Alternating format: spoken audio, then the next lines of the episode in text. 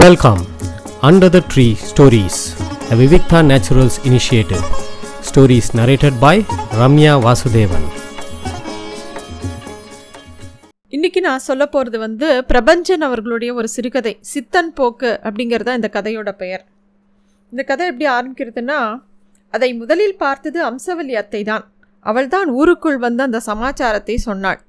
அத்தை அதை பார்த்தது இன்று மூன்றாம் நாள். தினம் விடிந்து நாலு நாழிகைகளுக்கு பிறகு பொம்பளைகள் குளிக்கிற படித்துறைக்கு அந்த பக்கம் அரச மரத்தடியாண்ட அத்தை குடம் விளக்கி நீர் எடுப்பது அந்த அரச மரத்துக்கு கொஞ்சம் தூரத்தில் நெட்டிலிங்கம் மரம் பக்கமாக இருக்கும் சிங்கப்பூர் செட்டியின் கல்லறை பலகை மேல் அது உட்கார்ந்திருந்ததை அத்தை கவனித்திருக்கிறார். ஒரு ஆள் அங்கே உட்கார்ந்துருக்கா? பார்த்தாலே அசலூர்காரன் அப்படின்னு தெரியறது. இந்த அம்சவல்லி அத்தைங்கிறவங்க வந்து அந்த குளியல் இடத்துல வந்து பாத்திரம் விளக்கி குளிச்சுட்டு எப்பயும் போகிற வழக்கம் அவர் அவங்களுக்கு. அப்போ தான் இந்த ஆளை பார்க்குறான் விசித்திரமாக இருக்குது அந்த ஆளை பார்க்க எப்பயுமே ஒரு சின்ன ஊரில் சின்ன கிராமத்தில் எல்லா ஆட்களையும் ஓரளவுக்கு எல்லாருக்கும் பரிச்சயமாக தான் இருக்கும். ஆனால் இந்த ஆளை பார்த்தா ஒரு அசலூர்காரன் வேறு ஊர்லேருந்து வந்திருக்கான் அப்படிங்கிறது தெரியறது அந்த ஆள் வந்து ஒரு காசி துண்டு மேலே போட்டிருக்கான். கீழே ஒரு வேட்டி கட்டியிருக்கான். எதுவுமே சொல்லாமல் மௌனமாக அந்த ஓடுற தண்ணியே வேடிக்கை பார்த்துட்டுருக்கான் யாராவது பார்த்தாங்கன்னா அந்த தண்ணியில் ஏதோ புஸ்தகம் இருக்கிற மாதிரியும் அந்த தண்ணியே வாசிக்கிற மாதிரியும் ஒரு முகத்தை வச்சுன்னு அப்படியே அந்த தண்ணியில் என்னமோ ஆர்வமாக பார்த்துட்டு இருக்காரு இந்த அம்மா ஒரு நாளில் ரெண்டு நாளில் மூணு நாளில் பார்த்துட்டே இருக்காங்க. அந்த மனுஷன் அந்த இடத்த விட்டு நகரலை. குளிக்கலை சாப்பிடலை ஒன்றுமே பண்ணலை. அந்த இடத்த விட்டு நகரவே இல்லை. இந்த அம்மாவுக்கு கொஞ்சம் ஆவலாயிடுது இது யார் இந்த ஆள்? அப்படின்னு சொல்லிட்டு பக்கத்து சைட்லேருந்து பார்த்தா கொஞ்சம் தூரத்துலேருந்து பார்த்தா அந்த பக்கவாட்டு முகம் மட்டும்தான் தெரியுது. அதனால் இவனை கிட்ட போய் பார்க்கணுன்னு சொல்லிட்டு கிட்ட போய் பார்க்குறாங்க. பார்த்தா அந்த ஆள் நல்ல கூரிய மூக்கு நல்ல தீக்ஷண்யமான கண் நல்ல தாடி மீசை. பார்த்தாலே வந்து ஒரு அமைதியும் இருக்குது பார்த்தா சாமியார் மாதிரி தோணுது. இந்த ஒரு விஷயத்த இந்த அம்மா வந்து பக்கத்தில் இருக்கிற ஒரு ஆள்கிட்ட தெரிஞ்ச பொம்பளை கிட்ட சொல்கிறாங்க நான் ஒரு பொம்பளையாக இருந்துட்டும் தனியாக போய் அவளை கிட்ட போய் பார்த்தேனாக்கும் அப்படின்னு.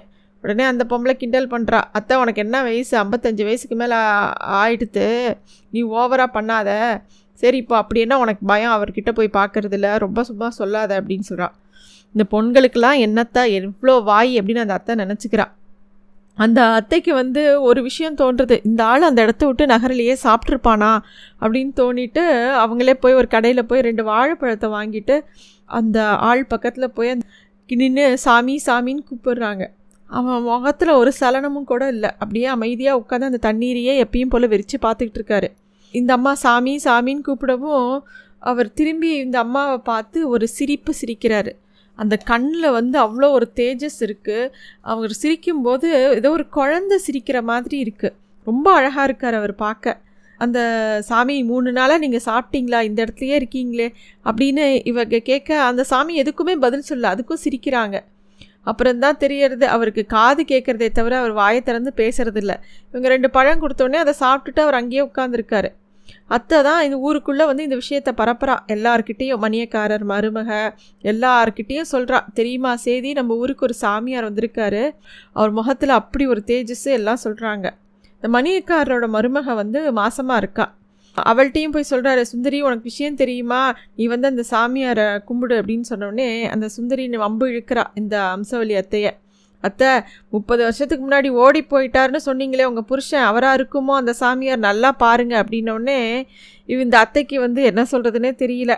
சின்ன கோபால முதலியார் சங்கரன் செட்டி அந்த ஊரில் இருக்கிற பெரிய பெரிய முக்கியஸ்திரங்கள்லாம் கிளம்பி போய் அந்த சாமியாரை பார்க்குறாங்க எப்பயுமே ஒரு முக்கியஸ்தர்கள்லாம் ஒரு ஆளை போய் பார்த்த உடனே அவருக்கு இன்னும் முக்கியத்துவம் ஜாஸ்தி ஆகிடும் உடனே அந்த சாமியாரை பற்றின ரிஷி மூலம்லாம் தெரியாது. அவர் யார் என்ன ஏதுன்னு. ஏன்னா அவர் பேசினார் தானே அவர் யார் என்னன்னு தெரியும். அவர் எதுக்குமே பதில் சொல்கிறதில்ல எதுவுமே பேசுறதில்ல. ஒரே ஒன்று ஆகாயத்தை பார்த்தா ஆகாயத்தையே பார்த்துட்ருப்பாரு மண்ணை பார்த்தா மண்ணையே பார்த்துட்ருப்பாரு தண்ணியை பார்த்தா தண்ணியே பார்த்துட்டுருப்பாரு. எல்லாரும் சாமி சாமின்னு உலுக்கினா என்ன அப்படிங்கிற மாதிரி பார்ப்பாரே தவிர அப்பயும் ஒன்றும் பேச மாட்டார். எல்லாரும் போட்டி போட்டு எங்கள் வீட்டு சாப்பாடு சாப்பிடுங்க உங்கள் வீட்டில் சாப்பாடு சாப்பிடுங்கன்னு அந்த சுவாமிக்கு தினமும் விதவிதமாக பரிமாறுறாங்க. என்னெல்லாமோ ச கையில் கிடச்சது கொண்டு வந்து சாப்பிட கொடுக்குறாங்க. அவர் உடுத்திக்கிறதும் எதுவும் மாற்றிக்கவே இல்லை. அதுவாக பிஞ்சு தொங்குற வரைக்கும். ஊர் மக்களே என்ன பண்ணுறாங்க ஒரு நல்ல துணி வாங்கி அவருக்கு கட்டி விட்டு அவரை குளிச்சு விட்டு அந்த சாமியாரை குளிக்க வைக்கிறது ஊரில் இப்போ ரெண்டு மூணு நாளுங்க பொறுப்பேற்றுன்னு குளிக்க வைக்கிறாங்க. அவரை மெதுவாக தள்ளிண்டு போய் குளத்தங்கரையில் நிற்க வச்சு எல்லோரும் குளிச்சு விட்றாங்க குழந்தைங்களுக்குலாம் அது ஒரு வேடிக்கையாக இருக்குது அவர் ஆனால் ரொம்ப புன்னகையோடு அதை எல்லாத்தையும் ரசிச்சுட்டு பேசாமையே இருக்கார். அவங்க என்ன உடுத்தி விட்றாங்களோ அதை உடுத்திக்கிறாரு. அவர் பாட்டுக்கு எங்கே இருக்காரோ அங்கேயே படுத்துப்பார். இந்த அத்தை என்ன பண்ணுவாங்கன்னா நாலு வீட்டில் பத்து பாத்திரம் தேய்ச்சிண்டு அவங்க சாதாரணமாக எளிய ஜீவனாக நல்லா வாழ்ந்த குடும்பம். ஆனால் வந்து இப்போது பெரிய வசதி இல்லாதனால நாலு வீட்டில் பத்து பாத்திரம் தேய்க்கிறாங்க ஒருத்தவங்க வீட்டில் சமைக்கிறாங்க. அந்த மாதிரி அவர் அவங்க இருந்து அவங்க என்ன பண்ணுவாங்க? எப்போல்லாம் முடியறதோ அந்த சாமிக்கு வாழைப்பழம் வாங்கி கொடுப்பாங்க. இல்லை தான் வீட்டில் இருக்கிற சாப்பாடு ஏதாவது கொண்டு வந்து அந்த சாமிக்கு கொடுப்பாங்க. அந்த சாமி யார்? எந்த கோவிலுக்கும் போய் யாருமே பார்த்ததில்ல. அதுக்காக சாமியை நாஸ்திகர்னு சொல்ல முடியாது. அவர் ஏனோ எங்கேயுமே போகல அப்படியே எங்கே கிடைக்குதோ மண் தரையில் எங்கேயும் கவலைப்படாமல் அவர் பாட்டுக்கு இருக்கிற இடத்துல இருப்பார். சாமின்னா திருநீர் தரணும்ல. அவர் ஒன்றுமே தரல. எல்லா ஜனங்களும் விழுந்து விழுந்து கும்பிட்டுட்டு என்னெல்லாமோ பேசுகிறாங்க எல்லாம் பண்ணுறாங்க ஆனால் சாமி ஏதாவது தரணுமேனு எல்லாரும் கை நீட்டிகிட்டே இருக்காங்க. சாமிக்கு ஒன்றும் புரியல. அவருக்கு விபூதி கொடுக்கணுன்னே தோணலை. எல்லாரும் யாசகர்கள் மாதிரி கையை நீட்டி நீட்டி கேட்கவும் அவர் தரையில் இருக்கிற மண்ணை எடுத்து ஏதோ கொடுக்கணுமேன்னு சொல்லிட்டு மண்ணை எடுத்து கொடுக்குறாரு. உடனே எல்லாருக்கும் ஒரே சந்தோஷம். சாமி வரம் கொடுத்துருச்சு. அப்படின்னு சந்தோஷமாக அந்த மண்ணை வாங்கிட்டு வீட்டில் போய் எல்லாரும் கண்ணில் நெட்டுக்கிறாங்க. எல்லாரும் வீட்டில் அதை பிரசாதமாக எல்லாருக்கும் பகிர்ந்துக்கிறாங்க. ஒரு சமயம் என்னாச்சு? அவர் வந்து தன் கண்ணில் பட்ட கடைக்குள்ளே போய் அந்த கடைக்காரர் பதறி போய் எழுந்துக்கிறாரு. அந்த கல்லாப்பட்டியை திறந்து வைக்கிறார். சாமி தான் இடக்கையால் கொத்தா ஒரு கொஞ்சம் காசு எடுத்து வழியில் இருக்கிற எல்லா பிச்சைக்காரங்களுக்கும் போடுறாரு. அன்னிலேருந்து அந்த கடை வந்து ரொம்ப வியாபாரம் செழிப்பாக இருக்குது அது மட்டும் இல்லை அவனுக்கு இது வரைக்கும் இருந்த கடன் தீர்ந்து போயிடுது இருந்த கேஸு சரியாக போயிடுது இந்த சங்கதி ஊர் முழுக்க பரவுறது. பங்காரம்மா அப்படின்னு சொல்லிட்டு அந்த பொண்ணு வீட்டில் சீதாலட்சுமி ஒரு பொண்ணு இருக்குது அந்த பொண்ணுக்கு பெரிய பொண்ணாகி அதுக்கு கல்யாணமே ஆள ரொம்ப வருஷம். அப்போ வந்து சாமி வந்து மண் பிரசாதமாக கொடுத்த மூணாவது நாள் அந்த பொண்ணுக்கு வந்து கல்யாணம் நிச்சயம் ஆகி நல்ல இடத்துல கல்யாணம் ஆகி குழந்தையும் பிறக்கிறது. ஸோ அந்த சாமி வந்து அந்த ஊருக்கு வந்து மூணு வருஷம் ஆறுது ரொம்ப பிரசித்தி ஆகிடுது முதல் நான் ஊருக்குள்ளே வந்தபோது சாமி எப்படின்றதோ அப்படியே தான் மூணு வருஷங்களும். அதே அழுக்கு வேஷ்டி அழுக்கு துண்டு இதுவுமே பேசாமல் மௌனமாக இருக்கிறது. யாராவது ரொம்ப வற்புறுத்தி சாப்பிட கொடுத்தாலே ஒழிய எதுவும் சாப்பிடாது. எத்தனை நாள் பட்னி கிடைக்கும்னு தெரியாது. ஆனால் அடிக்கடி வந்து இந்த அத்தை வீட்டு வாசல்லையே படுத்துக்கும். உள்ளேயும் வராது வாசல்லையே படுத்துக்கும். இந்த அத்தைக்கு தான் ரொம்ப பாவமாக இருக்கும். ஊரில் இருக்கிற பெரிய மகாராசன்லாம் பெரிய பெரிய வீடு கட்டி உன்னைய வீட்டுக்கு வா வீட்டுக்கு வான்னு கூப்பிட்றான். நீ போகமாட்டேங்கிற இங்கே வந்து விழுந்து கிடக்கிறியே அப்படின்னு சொல்லிட்டு நீ வருவேன்னு நினச்சி சமைச்சு வச்ச அன்றைக்கி வரமாட்டேங்கிற. சரி எல்லாம் ஊசி போதே நான் ஒத்தையால் நீ யாருக்கா கொடுத்தப்புறம் நீ வந்து நிற்கிற உன்னை நான் என்ன பண்ணுறதுனே தெரியல.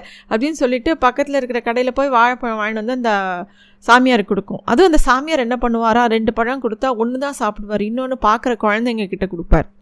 இதே ஒரு வழக்கமாக வச்சுருந்தார். அந்த சாமியாரை பற்றி எல்லாருக்கும் ஒரே ஆச்சரியம் ஒரே சந்தோஷம். அவர் வந்து ஒரு ரொம்ப ஒரு ராசியான சாமியாரை அந்த ஊரில் எல்லாருமே சந்தோஷப்பட ஆரம்பிச்சிட்டாங்க. அப்போ வந்து இந்த அம்மாவுக்கு மட்டும் அந்த சாமியாரை பார்த்தா பாவம் இவன் நல்லபடியாக கல்யாணம் பண்ணியிருந்தா இந்நேரம் நாலு குழந்த இருக்கும் நல்லபடியாக இருந்திருக்கலாமே ஏன் இந்த மாதிரி நீ கஷ்டப்படுற? இப்படிலாம் ஊரே அவங்க அவங்க சுயநலத்துக்கு கவலைப்படும் போது இந்த அம்மா மட்டும் சாமியாரோட நலனை பற்றி கவலைப்பட்டுட்டே இருப்பாங்க. ஆனால் வந்து அதுவும் சொல்லுவாங்க. அதாவது கல்யாணம் பண்ணிக்கிட்டு இருந்தேன்னா நீ பொண்டாட்டி பிள்ளைன்னு உன்னோட வட்டம் குறுகி போயிருக்கோம். இப்போ நீ ஊருக்காகவே இல்லை சாமியாராக இருக்க. ஊருக்காக கவலைப்படுற. உனக்காக நான் கவலைப்படுறேங்கிற மாதிரி அவங்க சொல்லுவாங்க. அப்போ தான் ஒரு விஷயம் சொல்கிறாங்க சாமி நான் நேற்று சுப்பினியை பார்த்தேன். அந்த சுப்பினி என்னை கூப்பிட்டு அமிச்சாரு. அவர் பெரிய ஸ்டோர்ஸ் வச்சுருக்காரு. பெரிய மொத்த வியாபாரி ஊர்லேயே பெரிய கடை முதலாளி. என்னை போய் என்னன்னு போய் கேட்டேன். உங்கள் சாமி எல்லா கடைக்கும் போகுதே. என் கடைக்கு மட்டும் ஏன் வரமாட்டேங்குது? அப்படின்னு கேட்குறாரு சித்தம் போக்கு சிவன் போக்குன்னு சொல்லுவாங்க. அது மாதிரியாக இருக்கும். நான் சாமியெல்லாம் கட்டாயப்படுத்த முடியாது. நீ சொல்கிறதுக்காக நான் சாமி கிட்ட சொல்கிறேன் கேட்குறது கேட்காதும் அதோட இஷ்டம்னு சொல்லிட்டேன் சாமி. அப்புறம் உன் ஜோலி அந்த ஆள் என்னை கூப்பிட்டு வச்சு நீ ஏன் அவங்க கடைக்கு வரதில்லைன்னு கேட்டார். அப்படின்னு இந்த அம்மா சொல்கிறது சுப்பினிங்கிறவன் அந்த ஊரில் வந்து பெரிய பணக்காரன். பயங்கர வம்புக்காரன். அதாவது நிறைய பெரிய மொத்த வியாபாரி நிறைய பணம் வச்சுருந்தான்.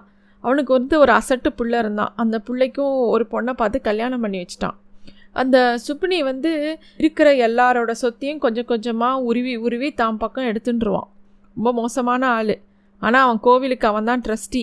எல்லாரும் சொல்லுவாங்க சிவன் கோயிலில் இருக்கிற பாதி நகை வந்து இப்போ வந்து டூப்ளிகேட் நகையாயிடுச்சு இவன் வந்து பொறுப்பேற்றப்புறம்னு சொல்லுவாங்க. ஆனால் எதுக்கும் ஆதாரம் இல்லை. சுப்பினி வந்து அன்னைக்கு வந்து கடை திறக்கிறான். கல்லா கடியில் பக்கத்தில் உட்காந்துட்டு கல்லா திறந்து வச்சுட்டு வீட்டில் போ நேற்று எடுத்துகிட்டு போன பணத்தை அதுக்குள்ளே வச்சு சூடம் கொளுத்தி அந்த இடத்த இன்னும் நல்லா வச்சுக்கணும் ராசியாக இருக்கணும் இன்றைக்கி வியாபாரம் நல்லா ஆகணும் அப்படிலாம் அவன் யோசிச்சுக்கிட்டே இருக்கான். அவன் வந்து தனியாக ஒரு ஐயரையே ஏற்பாடு பண்ணியிருக்கான் அவனோட கடையில் பூஜை பண்ணுறதுக்கு அப்படிலாம். அப்படியே இன்னைக்கு பார்த்து யாரோ ஒருத்தர் வியாபாரம் பண்ண வந்திருக்காங்க. அவன்கிட்ட காசு வாங்கலாமா வேண்டாமான்னு யோசிச்சுட்டு இருக்கான் சுப்பினி. ஏன்னா இந்த கடை பெரிய வியாபாரிங்கெல்லாம் ரொம்ப ராசி பார்ப்பாங்க.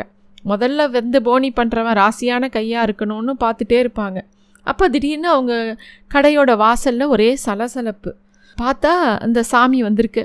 இவனுக்கு தலைகால் புரியல சுப்பினிக்கு. அவனுக்கு ரொம்ப சந்தோஷம் அதிர்ச்சி. என்ன பண்ணுறதுனே தெரியல. வாங்க சாமி வாங்க. எப்போவோ வந்திருக்கணும். இப்போ தானே வேலை வந்துச்சு. வரணும் வரணும்னு வேக வேகமாக கூட்டிகிட்டு வந்து இந்த கல்லாப்பட்டியை திறக்கிறான். சாமி கல்லா கல்லாப்பட்டிக்கு முன்னாடி வந்து இன்னும் ஒரு நிமிஷம் அப்படியே தயங்கிறது.